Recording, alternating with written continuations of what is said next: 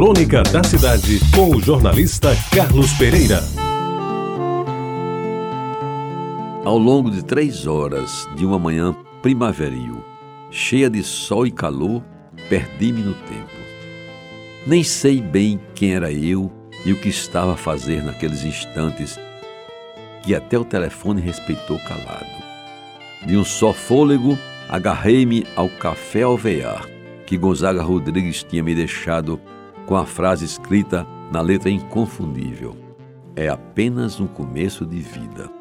Depois que a leitura terminou, confesso que resisti em voltar ao mundo de hoje, talvez sungado ao paroxismo de quem se deixou levar pela entrega total do espírito, as lembranças de um espaço que, mesmo existindo no seu tempo, nunca lá pôs os pés. Como já não tenho escolha, mas eu volto e na minha cabeça sobram as imagens que Gonzaga construiu nas suas andanças, nem sempre permitidas, pelo salão nobre do Café dos Muribeca.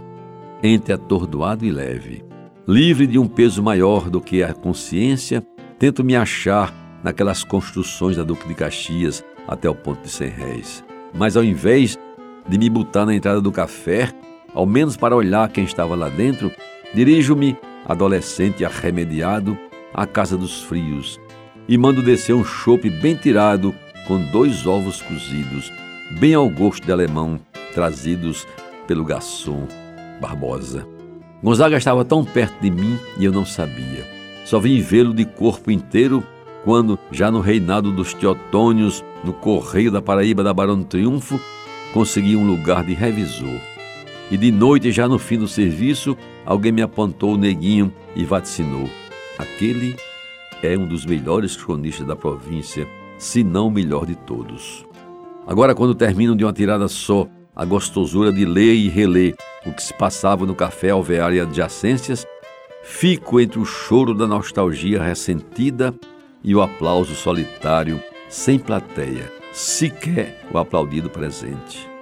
Lembro a minha velha túnica do liceu, lembro das aulas de Dona Daura e me vejo cada vez mais perto do longe, cada vez mais distante do próximo, tudo por conta dessas crônicas que só Gonzaga sabe fazer.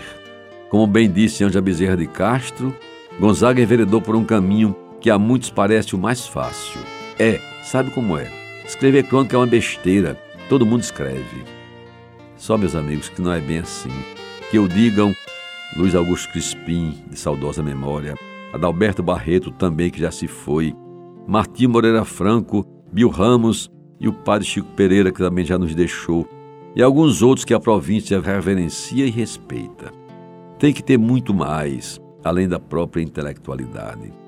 Tem de saber dizer as coisas do jeito que o povo gosta de ler, até para ser mais ouvido, como souberam fazer Rubem Braga, Fernando Sabino e Carlos Drummond de Andrade.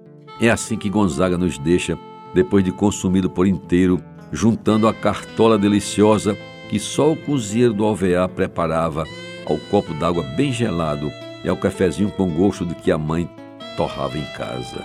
Com a mente voando em busca de direções que o destino mandou para longe e o corpo já vergado pelo peso das entradas nos 70 a procurar um lugar no sofá surrado que um dia muito bem pode ter pertencido à entrada suntuosa do Paraíba Hotel. Na orelha do livro, Adalberto Barreto diz com convicção que o menino de Alagoa Nova quase passou um quinal dos mestres.